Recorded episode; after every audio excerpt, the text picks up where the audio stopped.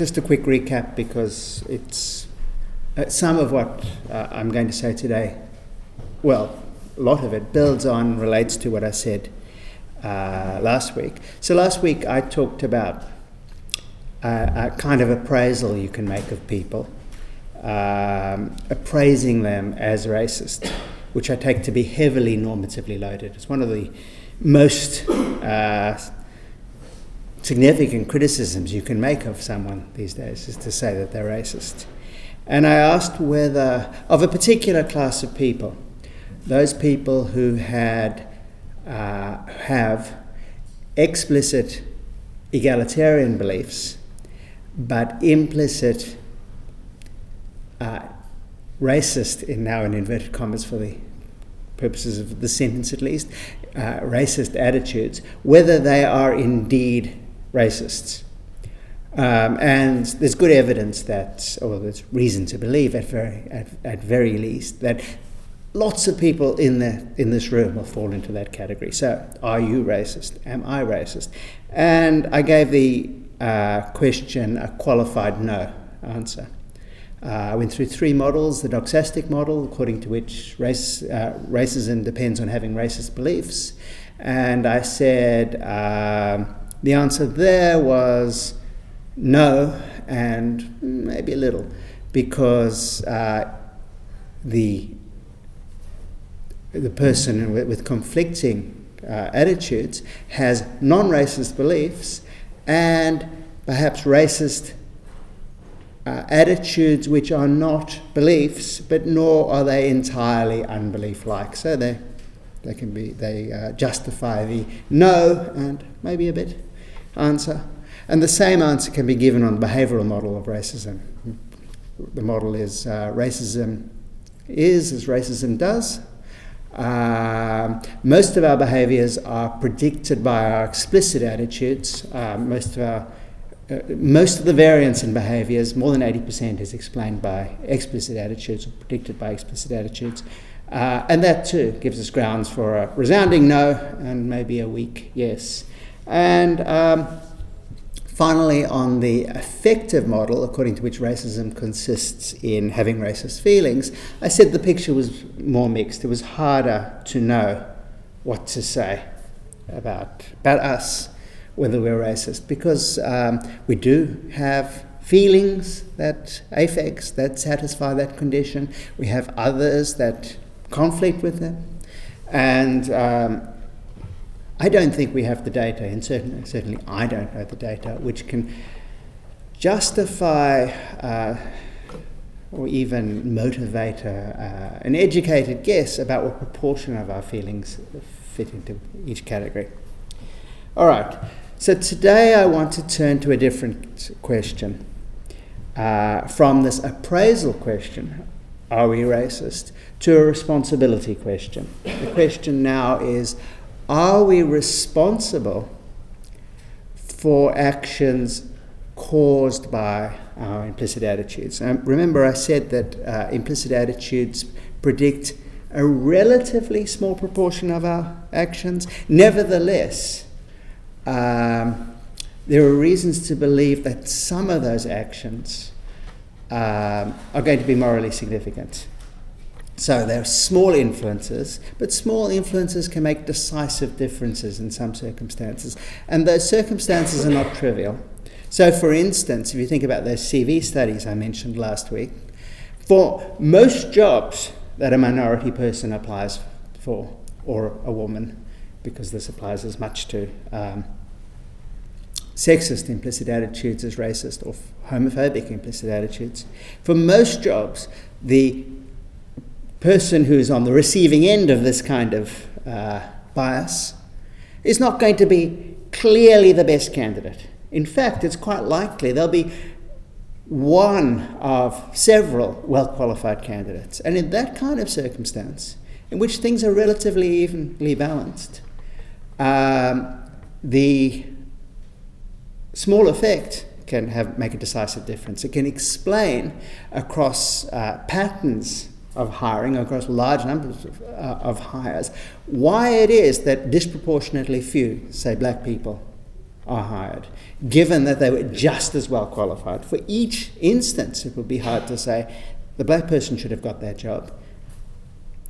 No, more likely, the black person had, should have had an equal chance at getting that job as several other uh, majority group members.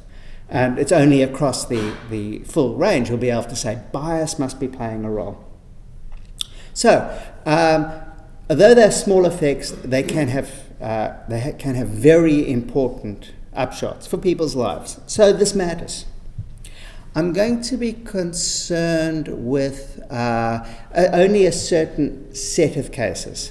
Um, those cases in which the following counterfactual is true. Had the person's explicit attitudes controlled their behavior alone, uh, the action wouldn't have had the moral character it actually has. So there, are grounds for describing the moral character of the action as racist, sexist, homophobic. Um, and the reason it has that character the reason it is discriminatory, the reason it weighed the qualifications of the white male more heavily, for example, is because of the person's implicit attitudes. So that our counterfactual holds. Had it not been for those counter, that uh, implicit attitudes affecting, modulating uh, processing, cognitive processing, a different decision would have been made.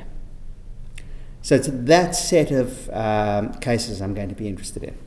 Now, I'm asking about our moral responsibility uh, for these actions.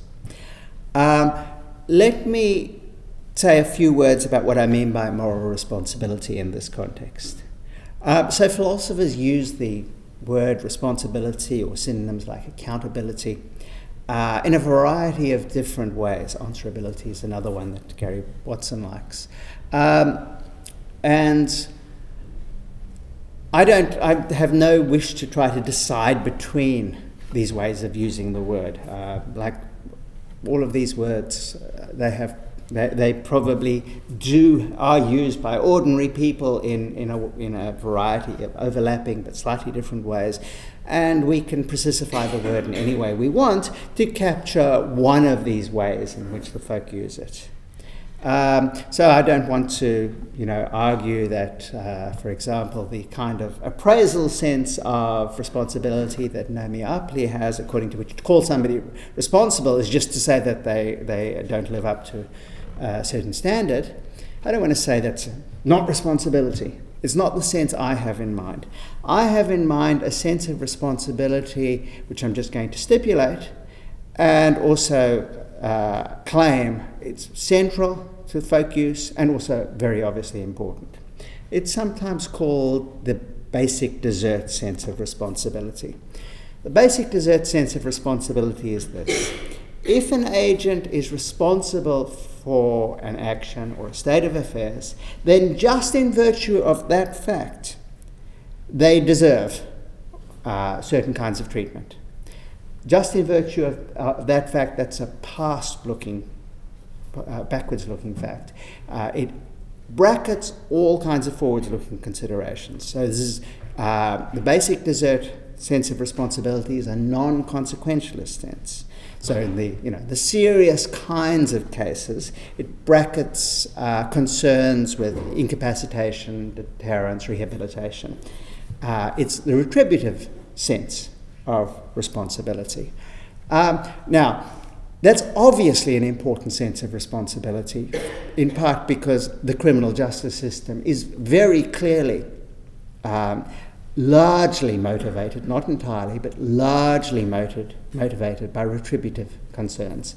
If uh, the prison, the criminal justice system uh, uh, was consequentialist in its motivations, um, then, for example, murderers who have extremely low recidivism rate would probably get much shorter sentences than they do. Uh, and indeed, there'd be grounds for all kinds of uh, incarceration of people who are not being convicted of any crimes on predictive grounds. There's no doubt that the criminal justice system is very largely uh, sensitive to retributive concerns.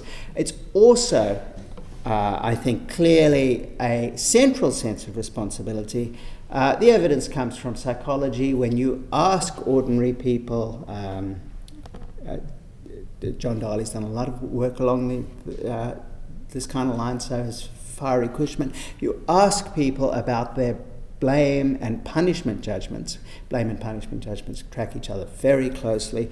Those judgments are almost entirely insensitive to consequentialist considerations. Um, and this can be measured in a variety of ways. Uh, 98% of the variance in folk blame and punishment judgments are explained by retributive concerns alone.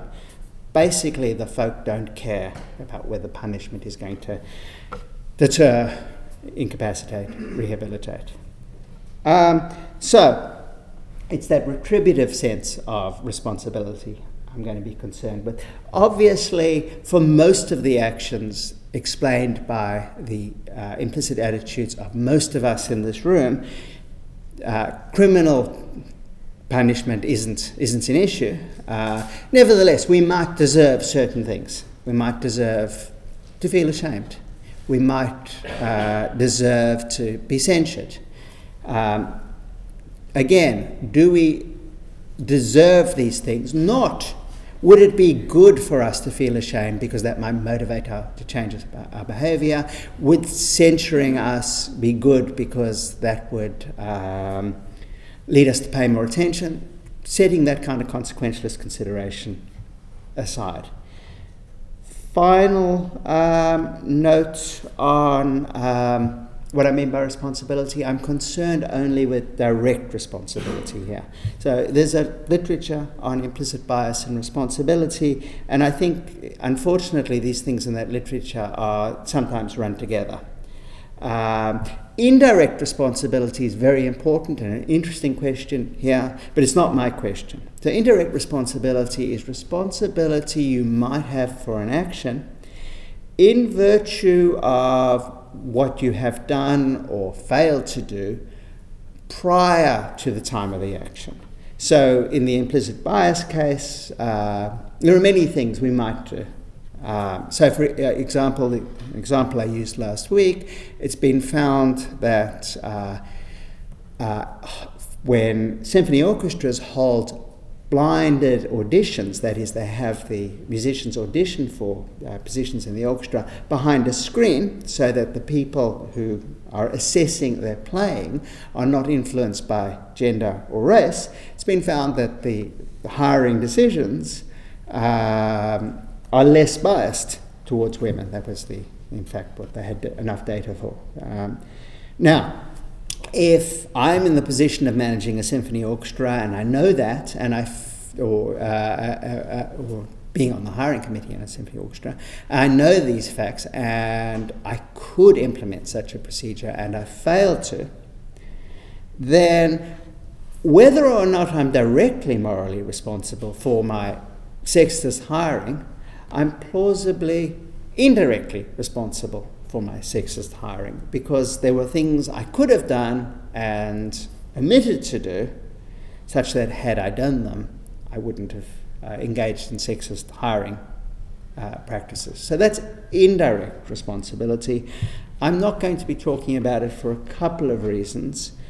Uh, one, because uh, although there is data out there uh, on what we can do, that data is inconsistent. Um, and a second is because all the data we have suggests that although there are things we can do, both to uh, mitigate or moderate our own implicit attitudes and to prevent them being expressed in our actions, those uh, the set of things we can do, there's no suggestion, I think, there's no plausible suggestion that they will eliminate uh, the implicit bias or prevent them being expressed. So the question of direct responsibility will remain an issue, even if we do all the things that we should do even if we're well motivated and uh, sincere in seeking to eliminate them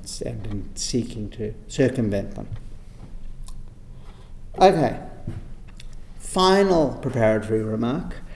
Um, I'm going to adopt a slightly unusual methodology, at least in the context of debates over moral responsibility. So, the standard methodology in these debates is reflective equilibrium, which is a standard methodology across uh, moral philosophy and also quite a standard uh, methodology in many other areas of philosophy.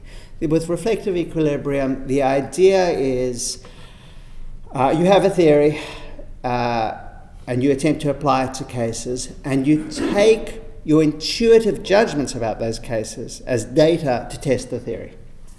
So you're working from two ends uh, simultaneously, you're, you're attempting to uh, attain a reflective equilibrium between your theories and principles on the one hand and your intuitive judgments about cases on the other. So you might have a theory, uh, toy example, hackneyed example, that uh, consequentialism is uh, true, that is sim- a simple version of consequentialism. We should maximize the amount of happiness in the world. And somebody comes along and says, What about a case like this? You can imagine a case in which torturing an innocent child to death maximizes increases uh, happiness in the world because though you know the child's extremely unhappy and you have to take that away from the amount of happiness in the world uh, there may be people who uh, enjoy seeing children tortured so much that their pleasure outweighs the uh, displeasure of the child and if you're applying this methodology, you'll probably say, there are a variety of things you can say, but one thing you might say is, I just can't accept that. I need to revise my principle. The intuition, the first pass judgment, that, that would be wrong. Torturing an innocent child to death for fun is wrong. It's just too powerful, and I'm going to revise my theory in the light of that fact. Now, I'm not taking a stand here on whether that approach is uh, one which should be utilized uh, in other areas of philosophy. Um, as I'm sure many of you know, it's now highly controversial, this methodology, in the light of uh, work in, in um, uh, experimental philosophy in particular, which has claimed to show that our intuitions don't give us uh, insight into the truth. They don't track our conceptual mastery, but they track things like um, class, culture, things that are plausibly irrelevant to whether you know, this is a case of justified uh, action or whether this is, this is knowledge, whatever it might be. Uh, I'm not taking a stand on those debates here, but I'm not treating intuitions as data for the, uh, in this context. And the reason is local. The reason is that uh, all the evidence we have on how uh, we engage in responsibility attribution, and we have a lot of evidence from uh, psychological science on how ordinary people, and we're all ordinary people for these purposes, how we judge the responsibility of other people. Uh, we do so by attributing mental states to them. So uh, we have implicit machinery which generates those intuitions, and those uh, in, the, that machinery works by attributing certain kinds of mental states to the agents. And my bet is that those mental states are more or less the states of folk psychology beliefs and desires and intentions. But implicit attitudes, as I argued last week, are not states which feature in um, folk psychology. They're not beliefs, uh, nor are they associations, as many psychologists have claimed. I don't know if associations feature in folk psychology, and I don't know if the machinery uh, which generates intuitions in these cases uh, could uh, attribute associations uh, as inputs. Be that how, however it may be, they're not associations, they're not beliefs, they're something in between. There's some sui generis uh, mental states which uh, we, we didn't have a name for until I introduced one. I call them patchy endorsements. So, because this machinery takes folk psychological uh, states as inputs, it works by attributing such states to agents, we ought to expect our intuitions to be off track in these cases. So instead of asking uh, or taking seriously first pass judgments about can agents be responsible in cases like this, I just want to turn to the data about what we know about implicit attitudes and ask whether agents who perform actions with regard uh, to which that counterfactual is true, that is, had the action been controlled by their explicit attitudes alone, it would have had a different uh, moral character. Do these agents, in those circumstances, uh, satisfy the conditions laid down by theories of moral responsibility? And I'm going to look at two theories of moral responsibility. Um, it will, I will, in any case, if I have time. The first one is by far the most popular, and it's a control based theory. The second one uh, is a rival theory, a rival uh, view to the control based theory, uh, which has been gaining a lot of traction recently. It still remains very much a minority view, but some quite influential philosophers have been defending it in uh, recent years. And this is it goes by various names. Uh, attributionism is one. Uh, quality of will theories. Um, Angela Smith has introduced, uh, has called them updated real self views. Um, and I'm just going to, I'm not going to talk about the specifics of, um, of these views. I'm not going to talk about you know, Smith's own view or Scanlon's view or um, the view of George Sher. Um, I will talk. I will try to use generic versions of these theories to the extent I can. So, I'm going to start with control.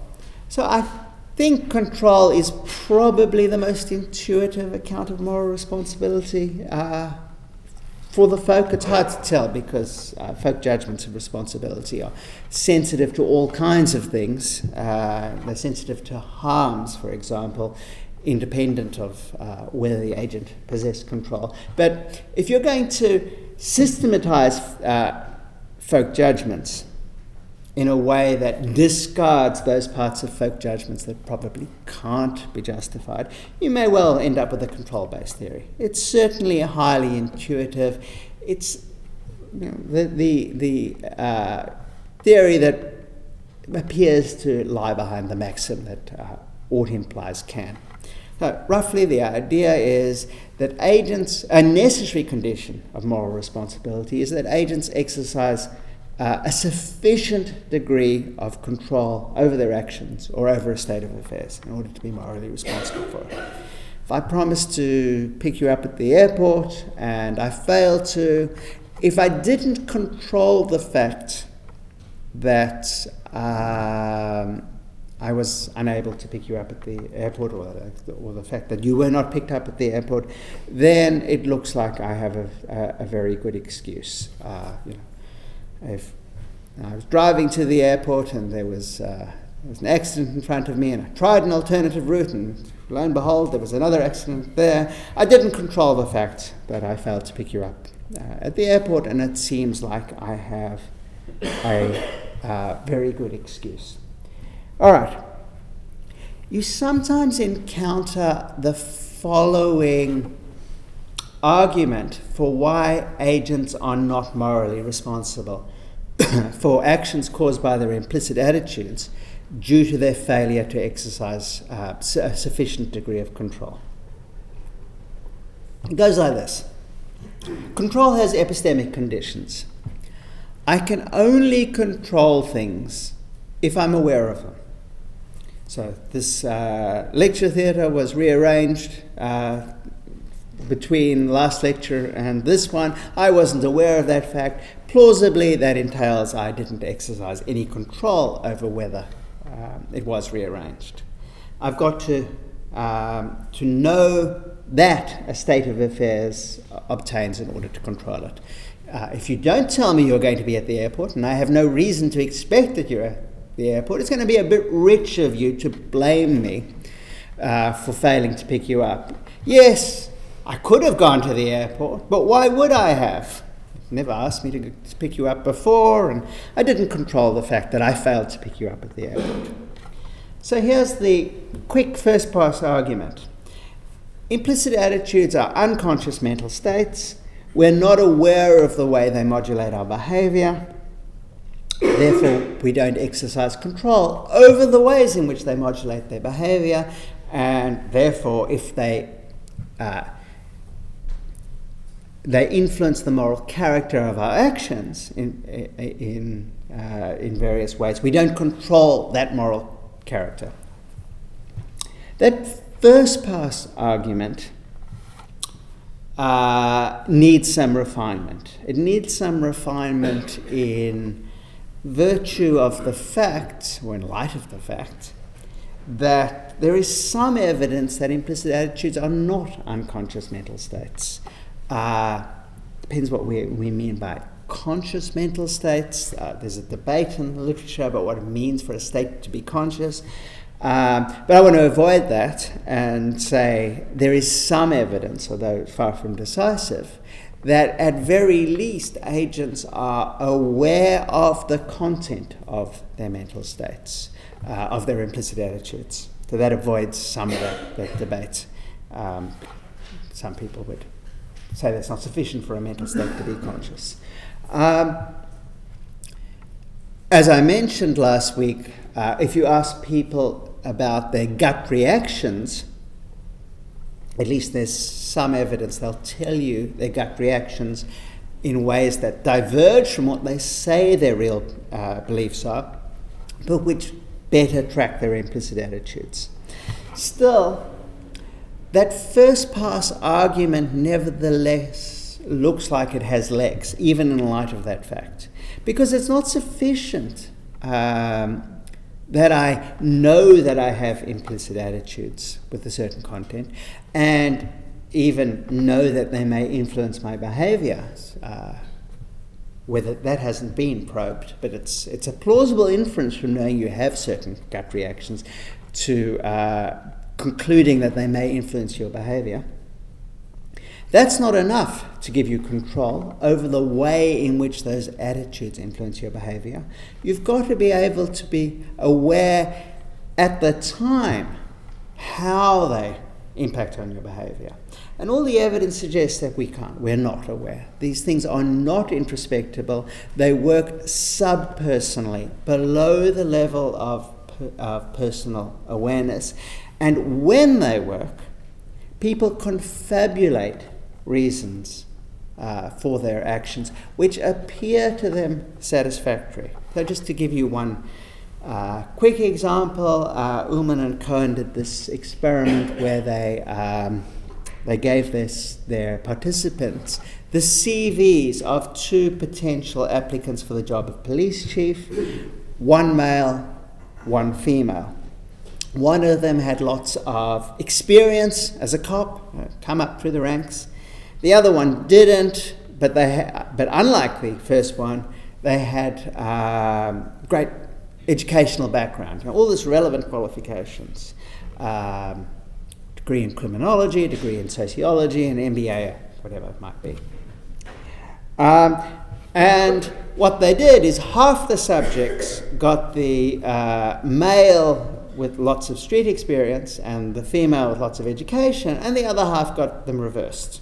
They simply switched the names to produce this.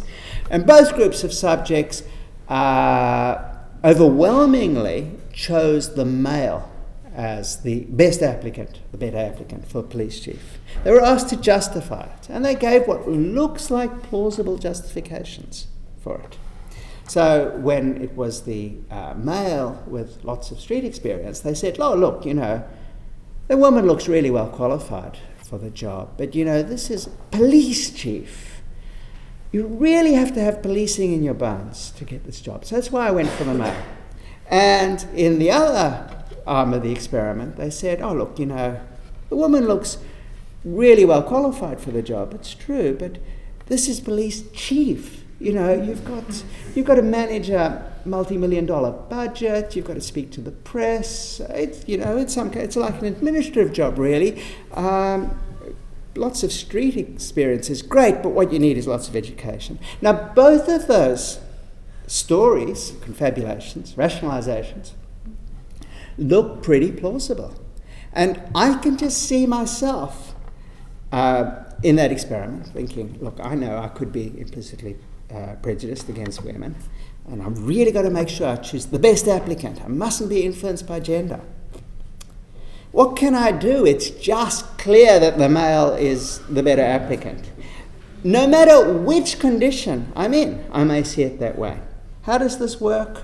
Well, uh, there's lots of evidence that when we make assessments, um, we're influenced by uh, and we're rationally influenced by lots of subpersonal processes which just narrow down the search field. They say, here are the things that are relevant, here are the things that aren't. Uh, we just feel better about some options than others. And lacking this machinery, as um, we know, or at least there's good evidence from people uh, with uh, ventromedial prefrontal cortex uh, damage who lack this machinery to uh, generate this kind of intuitive judgment as a way of narrowing the search space. We lack it. We are paralyzed by indecision. VPMF, VMPFC patients who lack this machinery may have preserved intelligence, but they can't make decisions. You know, uh, faced with the, the question, where should we eat tonight? Oh, look, you know, this one's got better cuisine, that's a better location, that one's better ambience, that one's cheaper. Who knows? Um, you need to rely on this machinery, but this machinery can make a fool of you in circumstances like this where it's not tracking good reasons, it's tracking bad reasons. So I suspect we don't exercise this kind of personal level control over our behavior. But I don't think that's sufficient to show that we're off the hook. And the reason is this although personal level control is an impressive kind of control and is plausibly sufficient for moral responsibility, it's also very plausible that it's not necessary for moral responsibility. What is control? Control consists in, here I'm just following people like John Martin Fischer, um, big name in the, moral responsibility literature. Control just is, or at least uh, a reliable guide to control, is tracking of reasons. Um, so Fischer and Fischer and Ravizza, um, his collaborator, uh, talk about moderate reasons responsiveness as a sufficient condition for moral responsibility, where moderate reasons responsiveness consists in a capacity to track reasons, which they call reasons receptivity, and to respond to some of those reasons, uh, reasons reactivity. Enough of that, and you've got enough control for moral responsibility. Now, a lot of this reasons tracking is subpersonal. It's well below the level of personal uh, awareness. If you think about the really impressive performance of musicians, athletes, um, very often, they can't tell you the reasons they're responding to, but they are responding to them. In fact, very often, they report an absence of consciousness of what they're responding to. So, for example, uh, uh, notoriously perhaps, jazz musicians will report being surprised by what they play. Impro- they're improvising and you know, they play something and they think, gee, where did that come from? Clearly, uh, they didn't uh, deliberatively plan the phrase beforehand. We're all virtuosos. Most of us are not virtuoso jazz musicians, but we're all virtuosos at one thing, and that's talking. And we do this all the time in, in speech. So I don't know if you've ever had the experience of making a pun and thinking to yourself, was that deliberate or not? I'm not really sure. There are clear cases, you know, you think of a great pun, you wait for the right moment and, uh, and you roll it out. And there are clear ca- cases of inadvertent puns where you don't even notice it until somebody points it out. But I think the more standard case is probably it's sort of intentional because the subpersonal uh, machinery which uh, generate semantic content, allowing you to think about you know, meaning without worrying too much about how the meaning is expressed, that machinery tracks reasons. And it's, it's capable of this kind of virtuoso performance, some people much more so than others, of course, uh, in, vir- in virtue of the fact that this machinery is better tuned up to that space of reasons. So, what we need to ask is whether the subpersonal machinery, insofar as it has implicit attitudes as components, is sufficiently reasons tracking to realize control.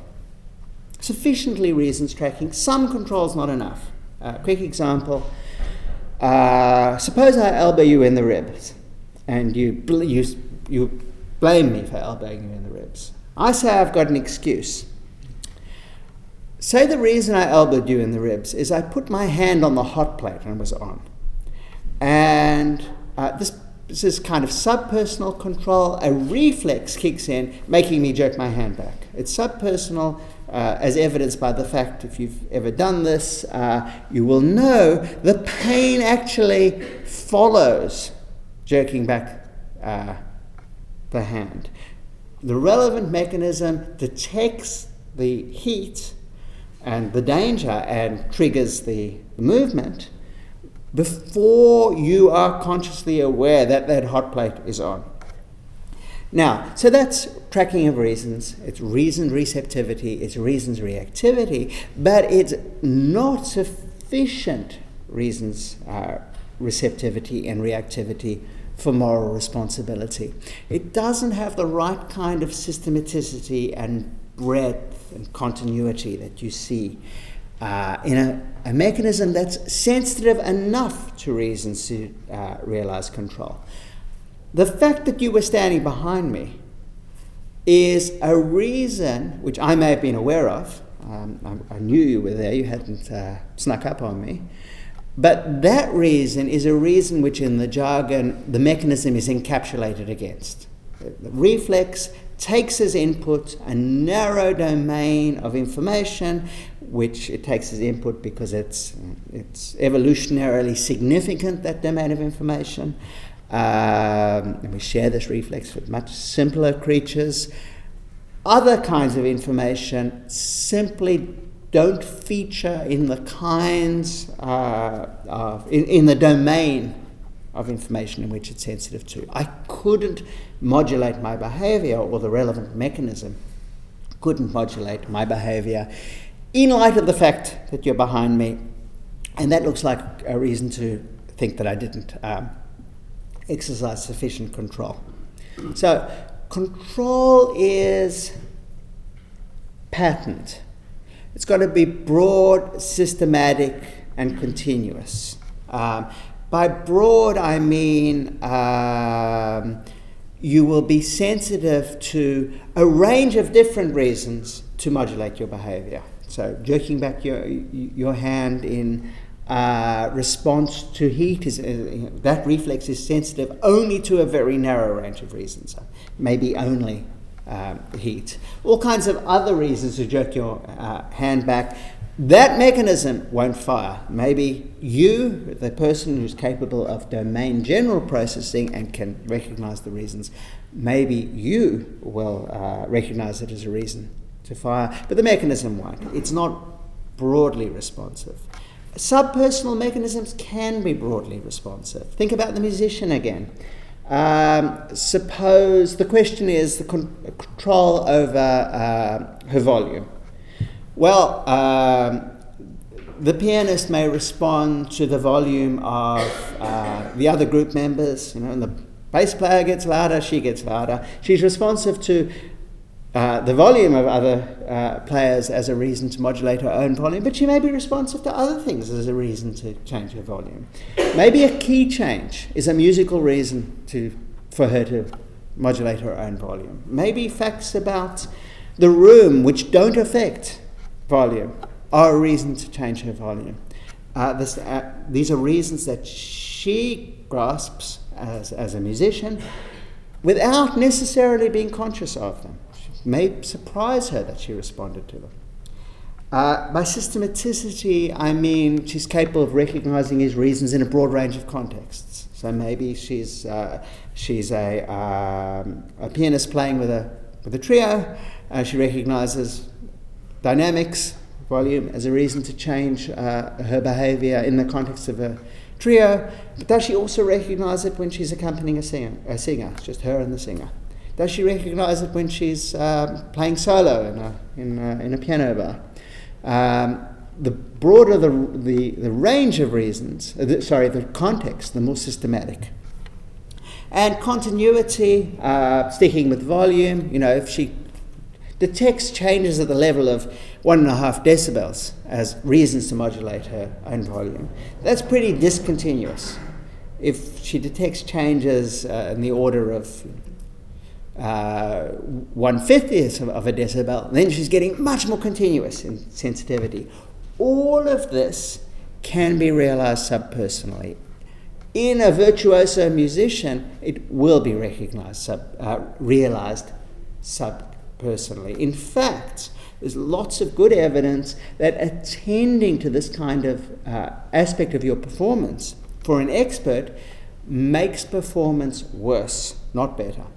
Uh, she's done lots and lots of practice, and in so doing, she's trained up the relevant mechanisms to be sensitive to these kinds of reasons, freeing her, uh, that, that part of the processing which is conscious, to attend to other things. Which have all kinds of shaping effects on the lower level mechanisms. So, again, we need to ask are the mechanisms which have as uh, components implicit attitudes broadly, systematically, and uh, continuously sensitive. Well, I touched on some of the evidence that um, we can adduce here last week. And there was evidence about the semantic sensitivity of implicit attitudes. Sensitivity to reasons just is sensitivity to the propositional or semantic relations uh, between facts. And what we saw is that implicit attitudes are sensitive to some of this kind of information, uh, but patchily. So, for example, um, I, will use examples I didn't use uh, last week. Cognitive balance looks like inference over implicit attitudes. Cognitive balance experiments work like this. You induce implicit attitudes uh, in your participants. Again, easily done. Just give them some stories about, um, about some people. You know, tell them that Group A did all these great stuff and Group B did all this terrible stuff. Five minutes of that, you induce implicit attitudes. So, in the experiment I have in mind, they induced negative implicit attitudes to a group of people. And then they told the subjects, just told them, this is all, you know, conversational, actually, they read it, I think. Um, that group, which you now know did all that terrible stuff, uh, they hate this other group. Group A hates Group B. That's all you know about Group B, is that Group A, who you don't like, hates Group B. And then their uh, implicit attitudes towards Group B was, were measured. And lo and behold, they had positive implicit attitudes to Group B. Now that looks inferential. It looks inferential uh, because if it was simply a spreading of activation uh, pattern, well, you've got these negative implicit attitudes and you've got this dislike, more negative stuff, it should just spread to more negative implicit attitudes to uh, be. But you don't. You get this flipping of valence, which looks like some kind of uh, infer- inferential process. Inferential process over implicit attitudes, plausibly. Okay, so there's some kind of inferential stuff going on. But there's lots and lots of non inferential stuff going on. I gave you some examples um, last week. I'll give you just one more um, Today, again, a novel one. This is Rozin's poison experiment. And I use this one because Eric Mandelbaum, in his paper arguing that implicit attitudes, just our beliefs, uses it. I want to show he gets it wrong. Um, so, in Rozin's poison experiment, uh, participants are brought into the lab, and then sacks of sugar from the supermarket, clearly labelled you know, with a brand name on them, from the supermarket, are poured into two jars in front of them. And one of the jars is labeled sugar, and the other jar is labeled not poison, not potassium cyanide. And then they are offered drinks sweetened with sugar from each jar. And they prefer the drink sweetened from the jar labeled sugar over the one with sugar from the jar labeled not poison, not potassium cyanide. Why? Mandelbaum thinks there's some kind of inference going on here. Well, maybe there is, but it's a pretty iffy inference. Um, taken together with lots and lots of other evidence, the most plausible uh, account of what's going on here is that implicit attitudes are not capable of processing negations. The not, not poison, just gets dropped off as so, so far as the um, the implicit attitude is concerned. Um, as I say, taken together with lots of other evidence, because as usual, you can always think of uh, rival interpretations of any experiment, but there's lots of evidence that uh, implicit attitudes or implicit processes more generally are simply blind to negation. You can't prime with negations. You know, su- uh, subliminal priming, where uh, words are presented very briefly, you can't prime with not good. You just prime with good if you try. Negation simply doesn't get processed. You can't process. You can't prime with not bad either. Negation simply doesn't get processed. You just uh, prime uh, with bad. So that's pretty. You know, that's a lot of the inferential stereotype to go missing all at once. You can't handle negations. This is not a broadly inferentially uh, sensitive process. All right, where does that leave us? Well, here's a first pass thing we could say. Um, it could be, for all we know, at the current state of knowledge, that how patchy patchy endorsements are varies from case to case. Could even be from circumstance to circumstance. Sometimes they may be, despite having um, a limitation on how inferentially sensitive they are compared to explicit attitudes. They may be um, inferentially sensitive enough to uh, realize or constitute controlling mechanisms, and sometimes not. So maybe it's an empirical question. Maybe it's a matter of going case to case and saying, well, in this case, this person who performed an action, hiring a a, uh, a white person over an equally qualified or perhaps even more qualified, um, as a, again, only, uh, only work if they're slightly more qualified, uh, more qualified black person, maybe those mechanisms were sensitive enough to reasons to realize control, and so far as control based accounts are right, we should blame them. That could be right. I'm tempted by something more general although maybe not more helpful. And that is this think about the set of cases we're interested in.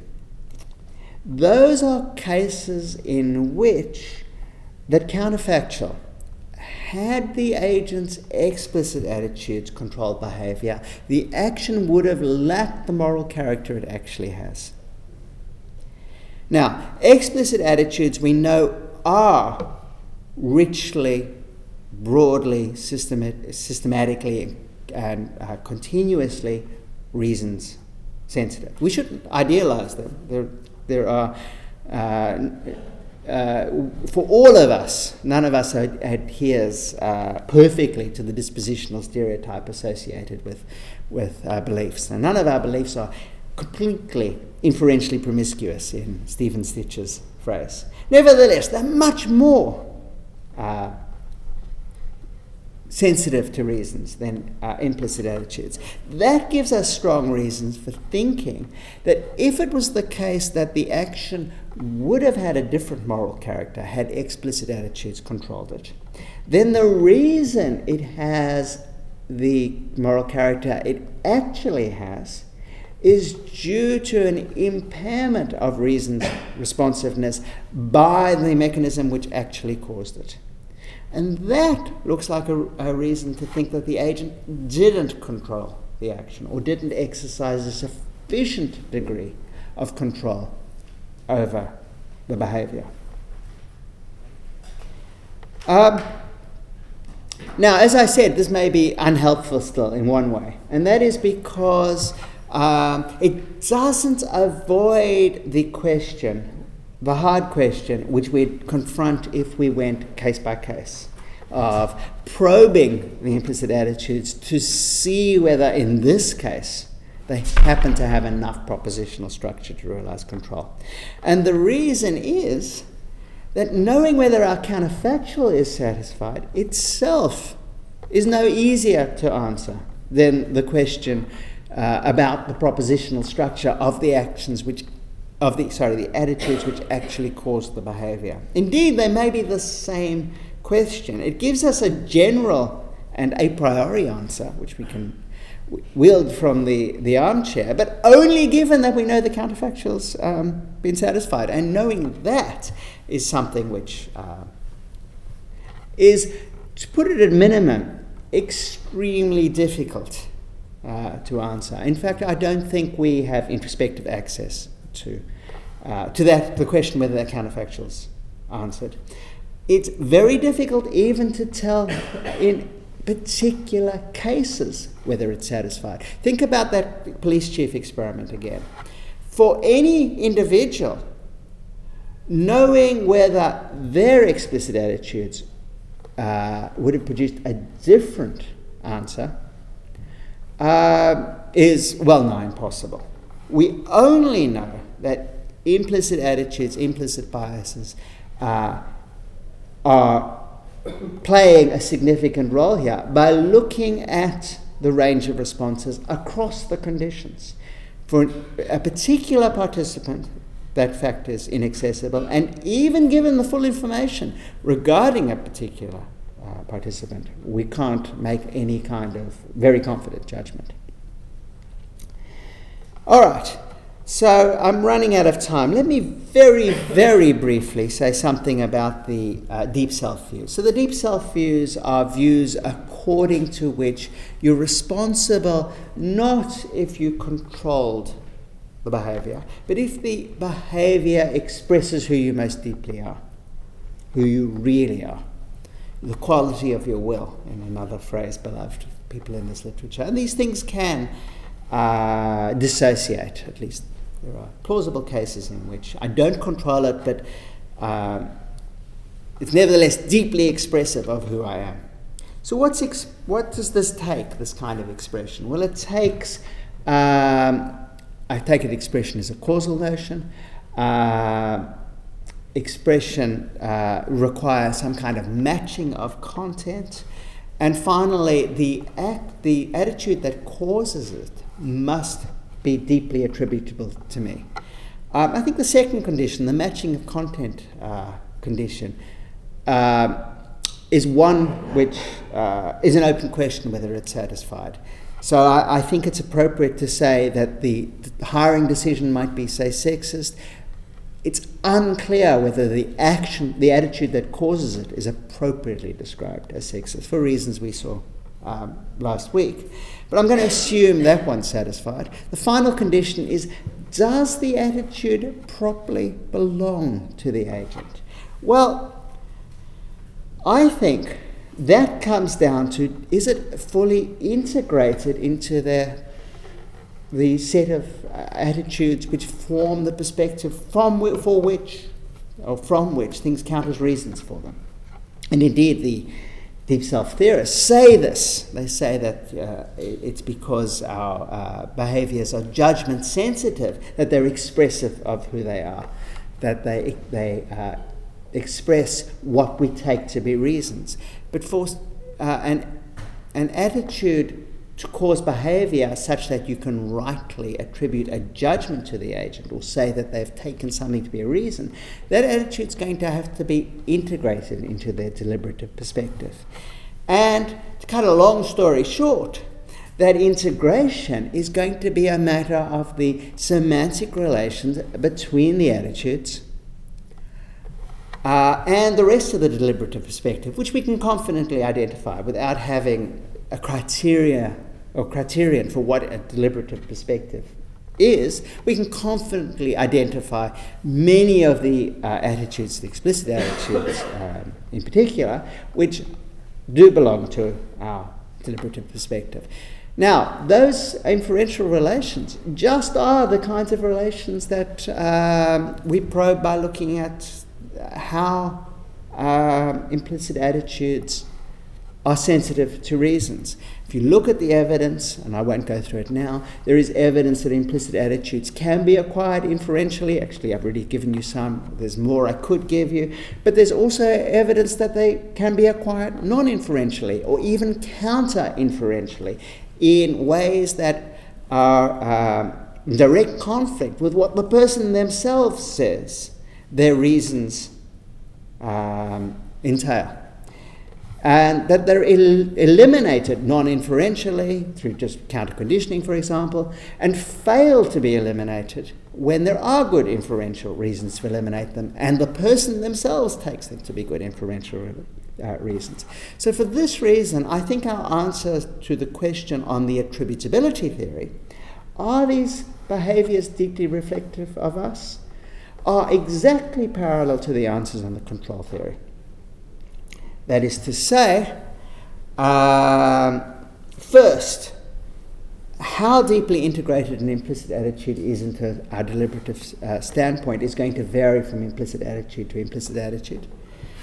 But second, when our kind counterfactual is satisfied, the reason it's satisfied is going to be a failure of integration. Had it been fully integrated into the deliberative perspective, you wouldn't have got this dissociation between what the agent explicitly recognizes to be reason giving and the kinds of facts to which the mechanism responded. So they look like good reasons to at least significantly mitigate moral responsibility on both kinds of theories. Now, I've talked about two kinds of theories. Uh, the control theory is by far the dominant one. The attributability one is kept, is, you know, is gaining a lot of ground. There are others, and I haven't um, attempted to go through them today.